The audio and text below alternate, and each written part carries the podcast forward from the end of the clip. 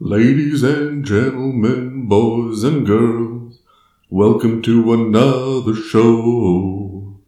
Talking about fiends and other things that you may wanna know. I'm headed to Gehenna with some Yugoloths and talking about some sexy foes. So sit here for a minute with It's a Mimic and everybody's favorite host. Ah, that's right. Fuck you guys. I'm the best.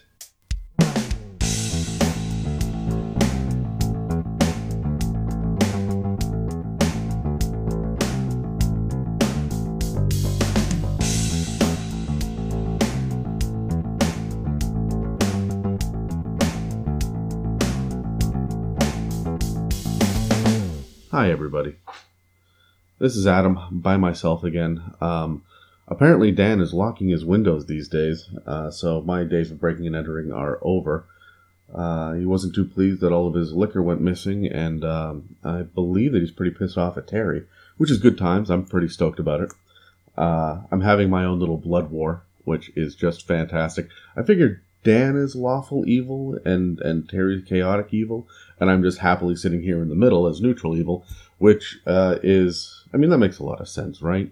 Especially considering um, that my favorite of all of the fiends are the Yugoloths. They're the least well known. They are um, poorly represented actually in D and D, but they've got a whole lot of fun flavor and a very unique side to them. So we're going to be focusing on that today.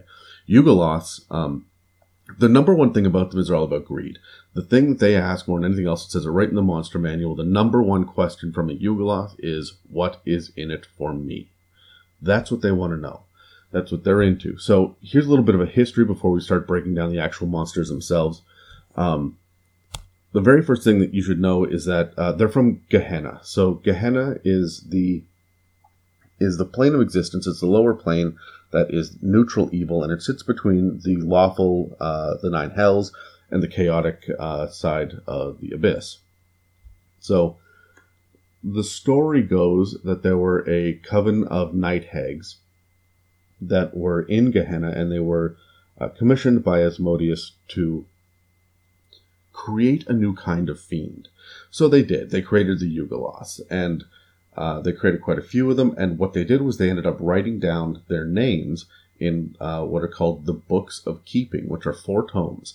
And this is important because um, I don't think I've talked about this yet, but if you know a fiend's true name, not the name it goes by, not not what kind of monster it is or its race, but if you know its true name, its real name, then you hold incredible sway and power over it, and it has to do your bidding. So these books of keeping have every Yugoloth's name in there except one. Um, and we'll talk about that and who that is in a moment here. But um, the the night hags, this coven, uh, they fell to infighting, and the coven disbanded, and the books ended up getting lost over time. And they've been found occasionally by uh, poor mortals that manage to pick them up, and it usually blows up in their faces. But uh, as as people have found them over the eons, and uh, and had control over the Yugoloths, they've also added other names of other fiends in there. So there are devils and demon names in there as well. So um, they've got they hold sway over absolutely um, like legions upon legions of of fiends. Now, obviously, this doesn't count for creatures like Asmodeus or Demogorgon. I mean, these are these are godlike creatures, and you, you reading their name out of a book is not gonna is not gonna hold sway over them. You're not gonna be able to control them, but it is true for every other one of the kinds of uh, uh, fiends that we find in any of the monster manual or Volos or or any of the other books. So um, let's uh, let's talk for a moment about the one person that's not in the book, and he's simply known as the General of Gehenna. Now, he's an Ultraloth, and uh, that's the highest level of what a Yugoloth can be. Um, and uh, and we'll talk about those uh, at the end of the episode. I think the last one because we, we go from the lowest CR to the highest. But he is a Uh, he's the strongest, so much that nobody actually ever um, contests his power level. But there are all sorts of Yugoloths that go roaming through the lower planes trying to find him. He steers clear from absolutely all of the the battles and the wars and everything, and he runs his own army kind of as a separate warlord off to the side. Um, so he is a thoroughly powerful and evil entity, and um, he is he is kind of the absentee leader of the Yugoloths. Um, but for the most part, Yugoloths will follow whoever the highest bidder is. They're mercenaries through and through. They're all about greed, and and they make contracts. Most of those contracts have a, a loophole or something in it to be able to get out of the work should they want to. So they'll be there for the the fight as long as it's beneficial to them, but they'll also bail if it stops being beneficial. Um, and that's one of the things that I like about them is they're super. I mean, it says right in the monster manual, um, like the third word in on the Yugoloth entry is the word fickle, which is just absolutely fantastic. Uh, I love that these guys are like if you control them with the with the book, they hate it and they become like petulant children. They are um, completely self-serving, and uh, they're actually kind of suicidal to a degree as well, uh, except on their home plane. They have the same kind of rule that a lot of the other what what used to be called outsiders in previous editions, um, but what a lot of the Celestials and Devils and Demons have, which is if they end up um, uh, dying on the prime material plane, they just kind of dissolve and immediately pop back up back in their own home realm. So you can't really kill them. The Yugoloths understand this, and so if they're hired as mercenaries, they will go to war and they will fight to the death, and they'll they'll happily hold a, a giant barrel of black powder and blow themselves up if it leads to the next thing because they're getting paid for it. However, if you kill them on Gehenna, they die for real there. Now, what's interesting here and what makes them different, and this is kind of the last point before we get into the the uh, singular breakdowns of what each kind of Yugoloth is. Uh, the interesting thing is that there's no rank, there's no promotion from within anywhere within the uh, Yugoloth lore whatsoever. There is for devils, that's key to who a devil is, and it's an option, although a rare one, for demons to be raised from one type of demon to another. But for Yugoloths, it seems like they were created, and this is the form that they get. That's it. They don't get to, to work their way up through the ranks. And what's also interesting is that there's no way to make more. There's no lost souls or uh, entries through the river Styx or anything. A Yugoloth um, population, the Yugoloth population, seems to be a finite number. So if they die in Gehenna, there's just fewer Yugoloths forever. Which is kind of interesting because they don't seem to have any way to reproduce or procreate or uh, make more. And that right there to me sounds like an amazing plot hook for an entire 20 level campaign. Um, anyway, uh, as far as mechanics go, Yugoloths are absolutely full of all sorts of resistances, all the ones that you would expect, like fire, cold, lightning, uh, bludgeoning, slashing, and, and piercing from non magical weapons. Uh, they've a lot of them have uh, magical resistance as well, um, and all of them are immune to poison and acid. Every single one of them also, uh, except one, and we'll get to that in a bit, uh, innately teleports and, and can just freaking leave whenever it wants. They all speak both abyssal and infernal, and they have telepathy for 60 feet.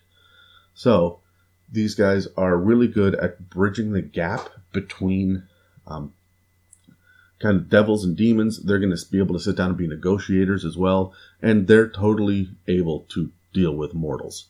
Um, so, let's get into each one of them uh, and we're going to start off actually with Mordenkainen's Tome of Foes.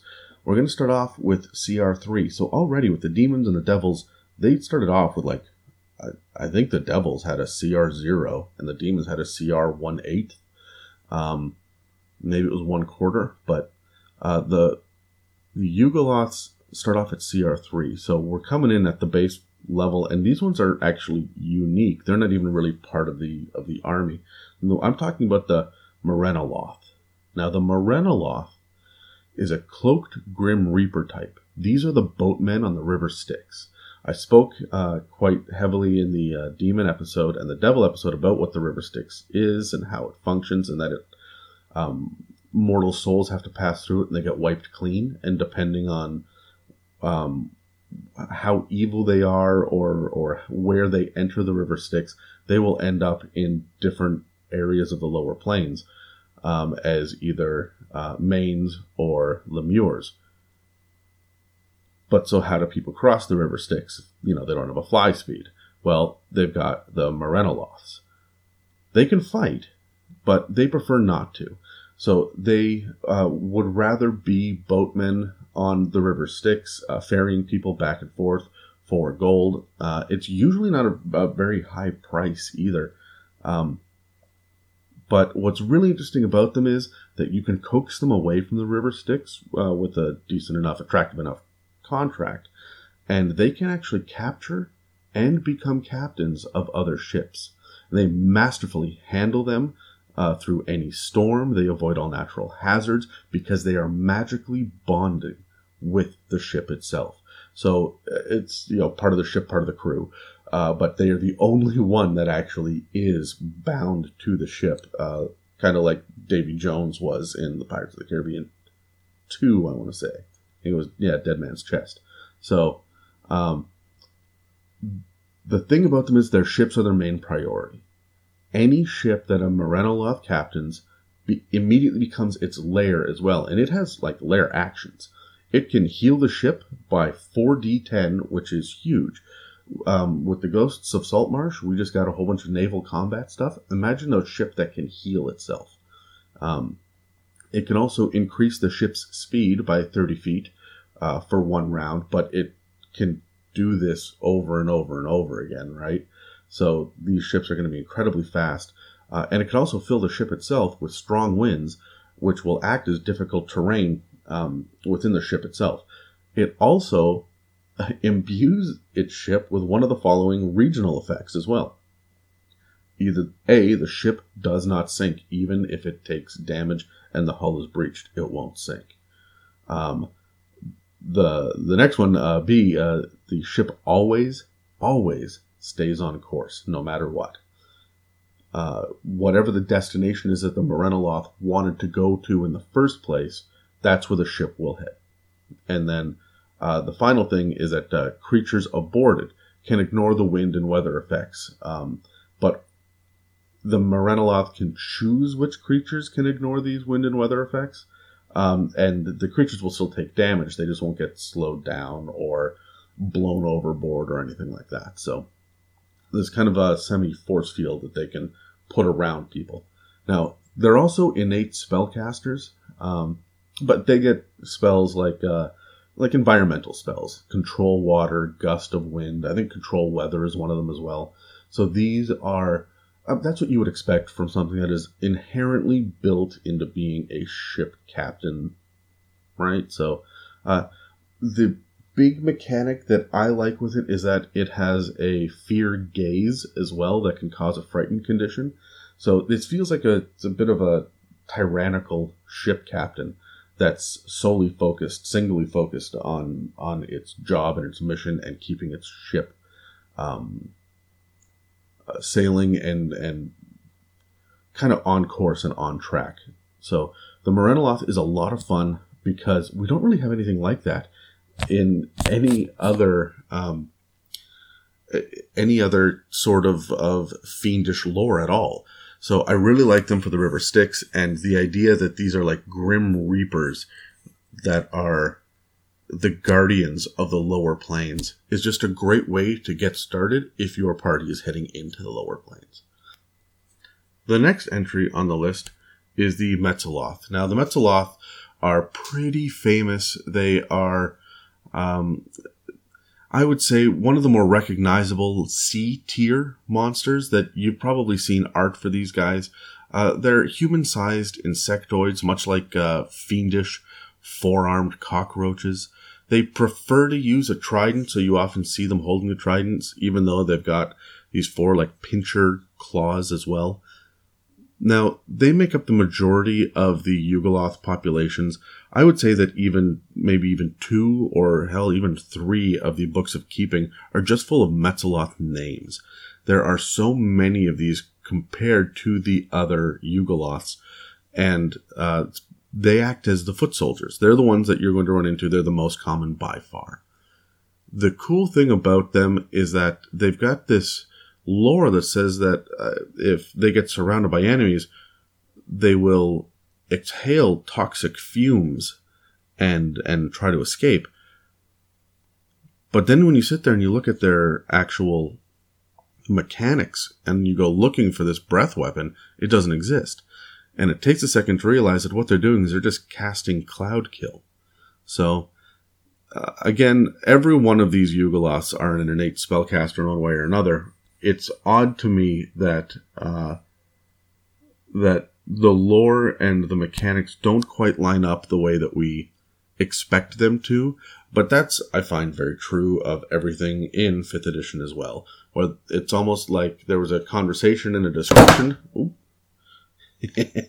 Sorry, Terry. I think I broke a coffee table. Anyway, there's a, a conversation and a Shit, that's not going to come out either. He's going to be pit. Hold on. Dan. Hold on. Dan was here. There we go. Fix that problem. Um, so I'm going to have my own little blood war, and I'm so excited about it. Anyway, Mezzoloths are um, they're incredibly interesting creatures because they are going to be the ones that are just the base level Yugoloths that are all about the greed and the mercenary lifestyle. And this is going to be, I mean, at CR5, that's a good introduction to who Yugoloths are. They can, one of these guys can be a pretty decent boss monster for a tier one party. But then by the time you hit tier three, you can see six or seven of these guys and, you know, with a couple of decent uh, fireballs and um, and some strategic gameplay, you can wipe out these guys by the dozen. So I really enjoy Mezzoloth for what they bring to the table. Um, but they're not as much fun as the freaking weird Dhergoloth. Now, this is back from Mordenkainen's Tome of Foes. Um, now, this is not to be confused with the Draegloth, which I talked about in the uh, demon episode. That was the one, the four armed creature with the Glabrezu and the Drow High Priestess made an offspring. No, we're talking about the Dhergoloth. Um, these things are, you're not going to get them mistaken if you see the two of them in the same room. These guys are green. They have five clawed arms, three legs, squat like barrel like bodies, and they've got insect heads. They look almost like, um, like ant, green ants' heads. They are considered dumb brutes, and they either don't understand or refuse to follow complex commands. They're vicious, they're destructive, and they revel in their butchery. And you can actually often hear them laughing as they murder their victims on the battlefield. They are just, they will out berserk a, a, a barbarian, even a a, a, berserker barbarian. These things are going to go toe to toe with them. And at CR7, they got a good chance of, of wiping out even your average barbarian. They've got multi attack. It's weird the multi attack only has two claws. Um, but I, am willing to forgive that based on their special ability. Again, that uh, we've got some some spellcasting abilities innately: darkness, fear, sleep uh, to be exact. But what's really fun with them is that they have a recharging whirlwind attack that can hit any adjacent um, creatures as long as these guys move uh, past five feet, at least five feet of their 30 feet of movement. So any adjacent creatures. Now, this is with with their claw attacks. But the thing that that's crazy about it is that if the battlefield lines up perfectly and they have just an open corridor with enemies, uh, like on both sides of this open thirty foot long, five foot wide stretch, they can hit up to twenty freaking creatures with these claw attacks in a single turn. And this recharges. So this thing is just massive. It can do some crazy damage. I would love to walk one of these things through an army of NPCs just to prove a freaking point to a party. That's a lot of fun. Next on the list is the Canoloth. The Canoloth are weird. Um, again, you may have seen these. They're I often see them listed amongst um, art of fiends uh, mixed in and amongst the devils and the demons. So they're pretty popular. They're from Mordenkainen's Foes. They're CR8. They're red armored quadrupeds. Like, uh, imagine though that their neck is nearly as thick as their torso, and instead of a head, they just have a gaping maw of teeth at the end of their neck, with a 30 foot long barbed tongue. I hope I described that well because these things kind of defy description. Um, so instead of a like where you'd think their head would be, is is this giant mouth full of razor sharp teeth, and a long spiked thirty foot long tongue comes flying out of there. Um, now these guys prefer guard work, and they're really built for it. They also never do any more or any less than exactly what they were asked. Period.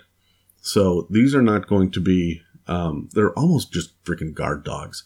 They're not going to be having conversations. They're not going to have goodwill or loyalty. They are just going to do whatever they have been asked to do in their contract. They've got great passive perception. They've got 120 foot true sight, so your invisibility isn't going to help you there. Um, and they've got this this ability which radiates 60 feet of this anti magic field almost that just negates teleportation attempts, either in or out. Additionally, it can't be surprised. So these are really the perfect guard animals. Um, they're also, these are the ones, the only Yugoloths that cannot teleport. Now, the crazy thing about the tongue attack, which, man, I'm sure that Terry would just be giggling if he heard me say that, those two words.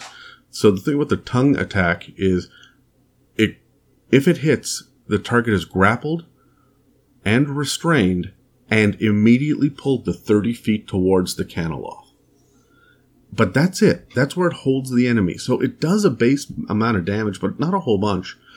It prefers to just hold them and not kill them unless they've been specifically told to kill any trespassers or intruders. So these guys would be great to put up against a, even a tier one party. They're going to be able to hit. They're going to be scary. You're not going to be able to do much damage. They're going to know that you're there and they're going to capture you until the boss comes or, or whoever it is that they signed a contract with shows up.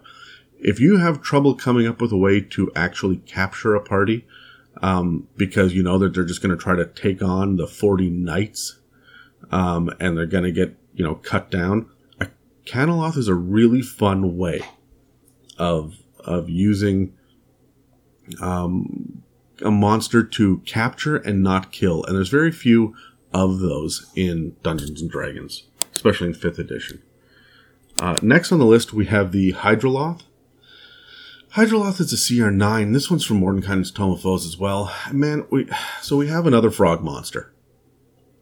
The Hydroloth, it, it feels like it's going to get lost in the shuffle at first glance. Between Bullywugs, Hezrou, Slaad, Banderhobbs, Froghemoth. Fifth Ed, I mean, Dungeons and Dragons just seems to have a weird obsession with the concept of, of frog monsters.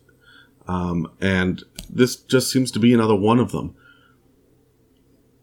The thing that stands apart with these guys is that they steal thoughts and they will deliver these thoughts to their masters. So, yes, they're amphibious. Uh, yes, they're well suited to coastal and underwater combat, but they've got lots of mind warping spells. They have advantage on attacks if they're submerged underwater, which is neat. But their big thing that they have is called steal memory. This is their ability. This is their unique mechanical nasty uh, feature that they have.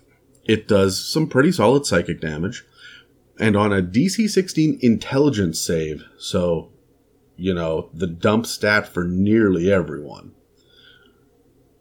DC 16, the target, if they don't make it, will lose all their proficiencies.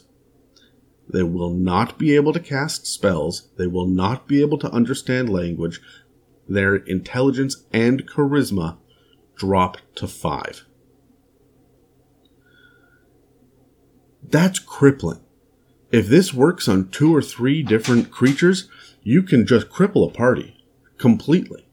Now, the thing is that in fifth edition, you can always, you know, save at the end of your next turn. You can try to roll your save again. Not for this effect. You can try to, to save again after a long rest, which means this is going to incapacitate you for a minimum of eight hours. And then you have to make the DC 16 intelligence save with an intelligence of five, which means you have a negative modifier on that. This could cripple your party for literally days. I love the idea of Hydroloths uh, hitting coastal towns and raiding areas and whatnot. And people sit there and they go, I, I don't remember why. I don't know why this happened. And then they go back to whoever their master is and they say, oh, okay, look, here's the deal. There's this population. Here's where the bank vault is. City hall is this. This is the guard rotation because they've stolen these memories. And everybody left in town is lost and confused what a strange and interesting setup uh, with a CR9 monster. So you can be dropping this for a tier 2 and tier 3 party, and it's going to be pretty effective. Even tier 4, if you drop 5 or 6 of these things in there, that's going to be an imbalanced combat, but, well, by the time that you're level 20, you should be blowing up more than your average frog monster. Uh, CR9 as well also has from the Monster Manual the Nycaloth. These guys are large sized. Um, they're muscular, green, uh, winged, and horned. Uh, they they look like gargoyles essentially. They tend to wield a giant axe or a large sword. They're most they're the most loyal of the Yugoloths, but only if they're treated well. If you treat them well, they will follow you and they will go above and beyond what their contract says. These guys are innate spellcasters as well. They can detect and dispel magic. They also have the ability to go invisible. They've got powerful melee attacks, um, and its claws do persistent, worsening, slashing damage until healed. So when you get hit by one of these claw attacks, you take the damage. On the next round, you take the damage again. On the round after that, you take even more damage from this wound that is just opening and opening. You are you are bleeding out and you need to get healed from this thing. I would say, as a DM myself, I would rule it that if this wound is not healed, when you're in death saves, that's an auto fail. It's the same thing as getting hit by someone while you're unconscious, right? So, um, these guys can be pretty powerful and pretty nasty, and they can live up to their their CR9, especially if the party doesn't have a healer. We jump up to uh, CR11 now with the Yagnoloth. The Yagnoloth, again, Mordenkainen's Tome of Foes. These guys are interesting. They got a lot of fun flavor to them. They're the skilled negotiators of the Yugoloths. Um, they're mostly naked fiends. They've got like a loincloth with a book over their genitals, uh, and they wear a cape. They've got reddish skin that looks, you know, almost humanoid and normal. Um, like they're large creatures, but they have small horns on their head, and they've got large clawed feet, but they've got bat wings for ears. The cape that they have is draped over one arm, and it reveals a human sized arm, which on a large sized body seems relatively small. Um, but this is the arm that it uses to draft all of the Yugoloth contracts. If you're going to make a contract with any Yugoloth, it's probably going to be a Yagnoloth. They are the base contract maker, and they will actually work for more powerful Arcanoloths. Uh, when the Yagnoloth, however, needs to use force, it shifts its cape to the other side, revealing a huge muscular arm with 15 foot reach that it can use to attack. These guys command lesser Yugoloths, and they usually work for Arcanoloths and Ultraloths. I mean, they follow the contract to their letter, but these are the guys that work in the loopholes that allow them and other Yugoloths to ignore the obligations if they want. They've got some pretty good saves. They're innate spellcasters. They have cool uh, lightning attacks, which we don't see a whole lot of down in, in the lower planes. So that's kind of fun too. That'll catch your party off guard. Their small arm has an electrified touch that deals a whopping 68 lightning damage. Not 68, 6d8 lightning damage. And uh, the massive arm has that 15 foot reach I mentioned. It does major damage and can stun enemies. If a creature is stunned this way, the Yagnoloth can then steal 7d8 plus 4 hit points from the creature. It heals half of that itself. So 7d8 so that's up to 56 plus 4, so up to 60. It can do 60 damage at max damage. It can heal itself for half that amount, and it forces a constitution save. And on a failure of that save, that damage that they do is also done to the maximum hit points of the creature that it hits. So this arm attack just keeps getting worse and worse and worse. Additionally, it can use its recharging ability that it has to allow two nearby allied Yugoloths to make melee attacks as reactions. So instead of, like, this is an action to trigger this, um, but instead of attacking, maybe it has a couple of bodyguards with it. That totally makes sense, right? So, um, and it inspires the bodyguards to get just free attacks as reactions. But the craziest part about this whole thing is that the freaking Yagnoloth can use its teleport ability as part of its multi attack. So it can hit and leave, or it can show up and hit. That's crazy. So this thing is has got some real potential on a battlefield, and you're going to be able to mess up a party. I feel like death spirals are uh, they're on the table with one of these guys, especially if you hit a high tier two party. Arcanoloths are um, probably my favorite of the Yugoloths, just because they're the first mini I ever pulled out of a pack, and I'm like, what the hell is this? It's a medium-sized CR12 creature from the Monster Manual. Um, you've probably seen the art for it, and a lot of people actually think of Arcanoloths when they think of Yugoloths in general. They're shape-shifting spies and diplomats with immaculate grooming their natural form is an anthropomorphic jackal in fine robes. Um, they're powerful spellcasters. They're highly intelligent. They're greedy for information and power and magic and magic items. They do command Yugoloth armies occasionally, but it's all about the intelligence for them. They're hoarding information. Um, and they really do like to uh, transform into other creatures and masquerade um, as anything besides uh, their jackal form. So you don't always know you're dealing with an Arcanoloth at first. Additionally, they speak all known languages. They have great saving throws. Their claw attacks do poison damage. And they've got a whole lot of powerful spells, up to and including the level 8 spell Mind Blank. Arcanoloths are going to be a pain in the ass to deal with. Um, and if you've got even a remotely strategic dungeon master using them with a couple of other Yugoloths nearby, see, the Yugoloths all come in packs. They're always working together. They're always part of an army. So this may be a CR12 creature, but he's got five or six bodyguards, and you've got a CR 18 or 19 or 20 even encounter here. So Arcanoloths and Yugoloths in general can be very, very dangerous, even to high tier 4. Next on the list is the Oinoloth. the Oinoloth is also a CR12. It's from it's the last one from Mordenkainen's Tome of Foes.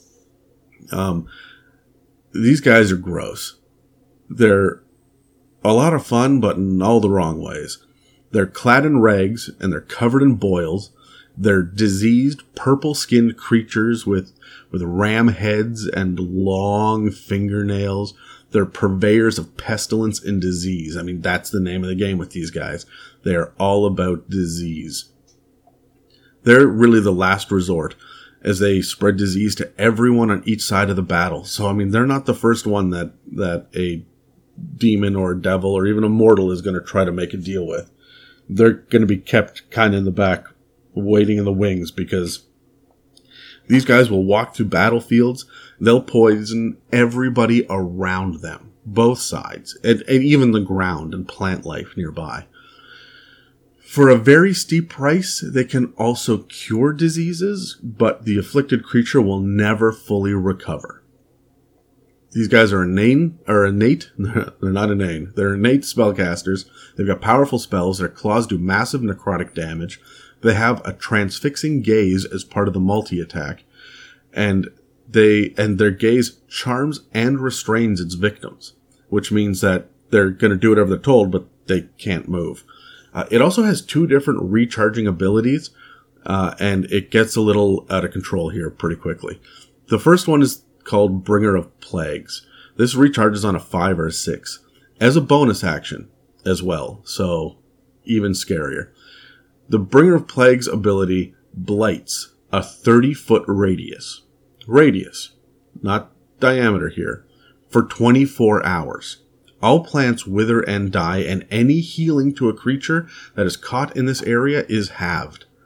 Additionally, when a creature enters at the start of uh, its turn in the area, it has to make a con save or take 4d6 necrotic damage and be poisoned.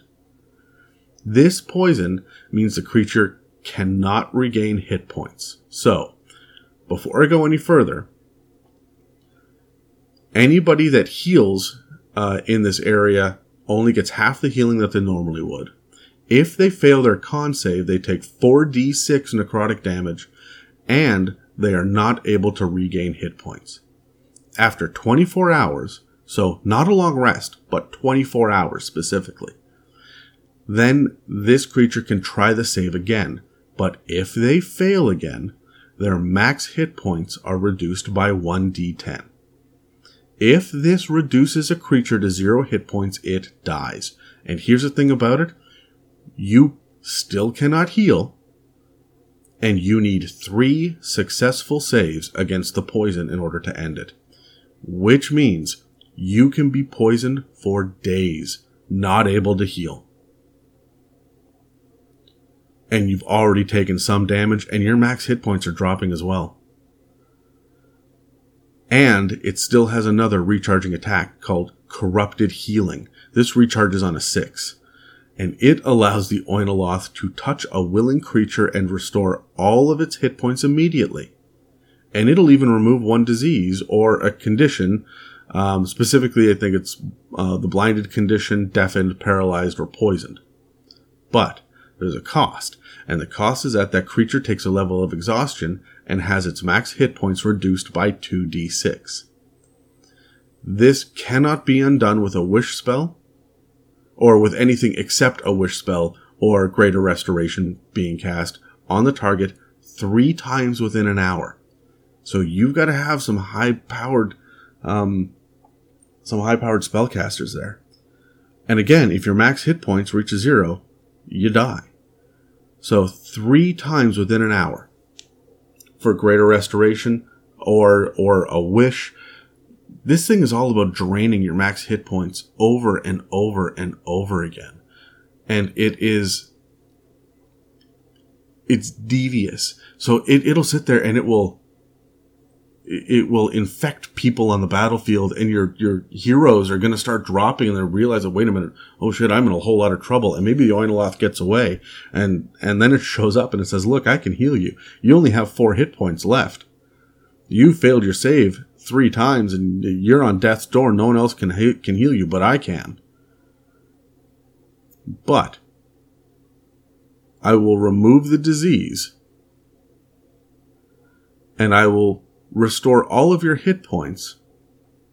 But you take a level of exhaustion and before that restoration hits, your max hit points are reduced by 2d6. That's scary.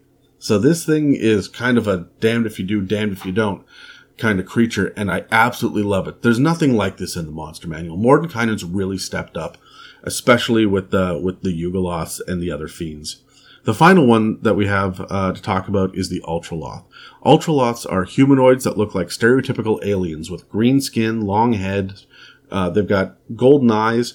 Uh, they're these are the freaking X Files aliens, right? They're they're the gray um, alien autopsy, but kind of beefier. That they've got some muscles to them. Uh, this is what the General of Gehenna is. He's a super version of an Ultraloth. They don't have any other facial or facial features, so they just have these like green skin with these long ovoid heads and these these golden eyes. Their eyes can actually memorize creatures and leave them helpless. They're commanders of the Yugoloth armies, but they act more like mob bosses than generals. They're always scheming for more power. They hate everything, including each other, and they're openly hostile toward one another. Uh, they, as a matter of fact, also won't even fight in the armies.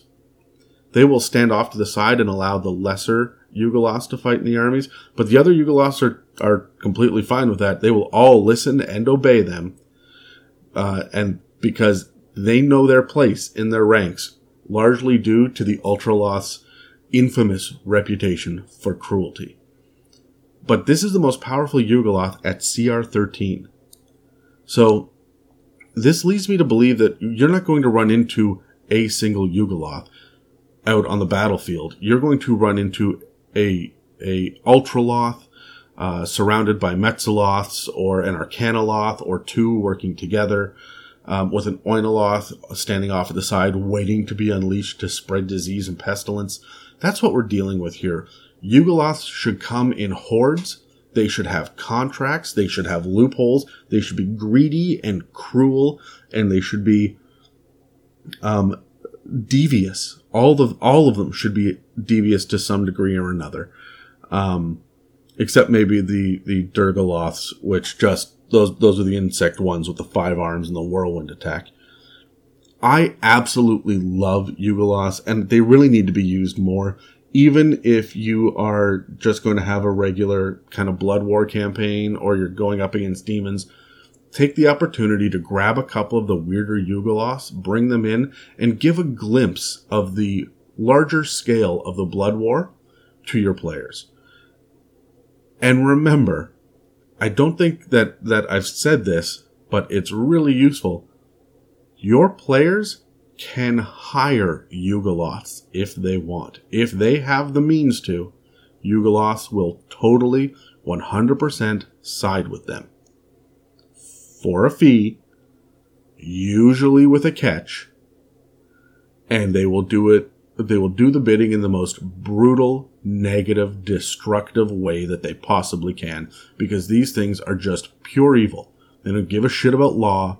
They don't give a shit about corruption and destruction. They just are out for themselves. And if you're in the way, you're fucked. Which, speaking of in the way, I need to get out of here before Terry comes home. So, um, and it is, oh god, almost 3 a.m. now. Terry, buddy, where are you?